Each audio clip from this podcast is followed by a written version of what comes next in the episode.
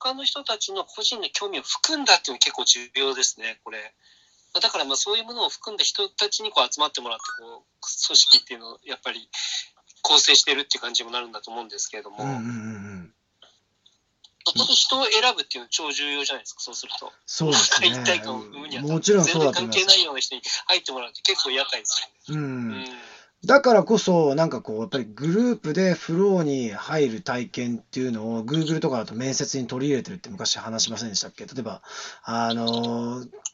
たりのファウンダーはずっと変わってないけど、その上の シーイーオー って何人か変わってますよね。はいはい、そうですね。でその人たちを選ぶときに必ずやっぱりそのブートキャンプみたいなのをやって、そういうある意味その、はい、軍隊とかそういう人たちが一番そのグループのフローに入ってるわけじゃないですか。例えばネイビーシールズとかって作戦を遂行するときに、えーうん、とにかくそのろくにんとかそういうチームの中でそのグループで入るフローみたいな、そういうモードにならないと、うん、絶対に作戦は遂行できないと言い張ってるらしいんですよね。だからそのグループでフローに入れるような素質を持った人間をもう選抜すると、あの厳しい選抜過程で。なるほど。それがあれですかね、軍隊のその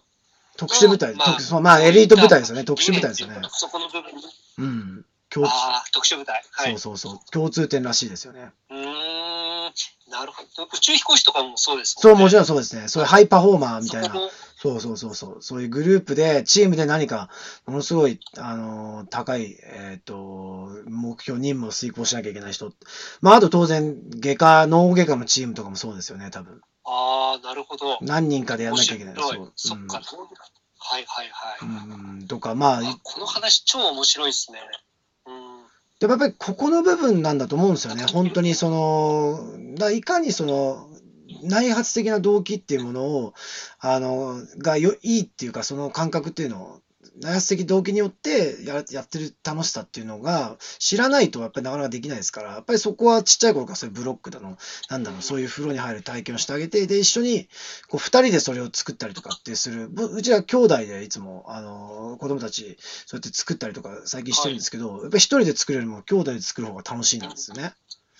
なるほど、はい。うん、だそういう体験っていうのを家で、まあ、あの、デザインしてってあげるっていうのが、将来、何か、ね、あのー、ろくにんとかこれが、ね、グループで入るフローをデザインしたりとか、あるいはもっと大きな、ね、あのー、ある意味コミュニティとか組織でそういったような新たなゴールを設定して、そこにみんなでそのフローに入れるようなそういう環境をデザインしていくっていう能力につながっていくのかなっていう気がしてるんですよね。なるほど。いやでも確かにそうです。だからみんなでやるっていうことが楽しいっていうことをちっちゃい時から分かっているから、そのチームでやるっていうことの重要性とか楽しさっていうところにも、まあ、意識が向くといいますか。そうなんですよね。そういう感じってことですね。そう。で、この実はこの、えー、面白いこのエクスタシーの話ね。そう。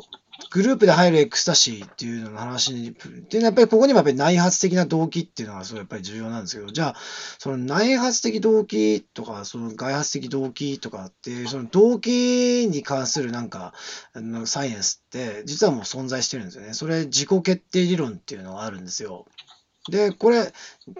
基本的にみっつのあの基本的な欲求があるっていうふうに言われてるんですよね。でそのみっつっていうのが、ひとつめがその、まあ、有能さ、コンピータンス、自分の能力っていうのか、それを、まあはい、証明したいっていうその欲求、うーん、はい、でにばんめがその関係性、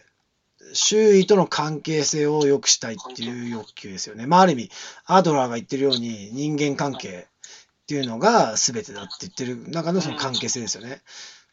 で最後はその自律性、自律性の律はあの自律神経の律の方です。あの行人弁の方の、あ、はい、自己の行動を自分自身で決めることに対する欲求、人にやらされてじゃなくて自分に対する欲求、このみっつが、うん、だこのみっつに対してやっぱりそのある意味いろんなさっき言ったような環境をあの整備していってあげられるようになると、あの今回も最後まで聞いてもらいありがとうございました。チャンネルの説明ページの方に僕がどんな人間なのかわかるにふんほどの簡易プロフィールのリンクを貼っています。また、音声配信についてやセルフプロデュースについての有料セミナーの講義が無料でもらえる ライン のリンクもあります。そして私のプロデュースしている書籍や エスエヌエス のリンクも置いてあります。インターネットを通じた出会い、すなわちネット縁が僕自身の人生を大きく変えたので、この出会いがあなたの人生を変える良いものになることを願っています。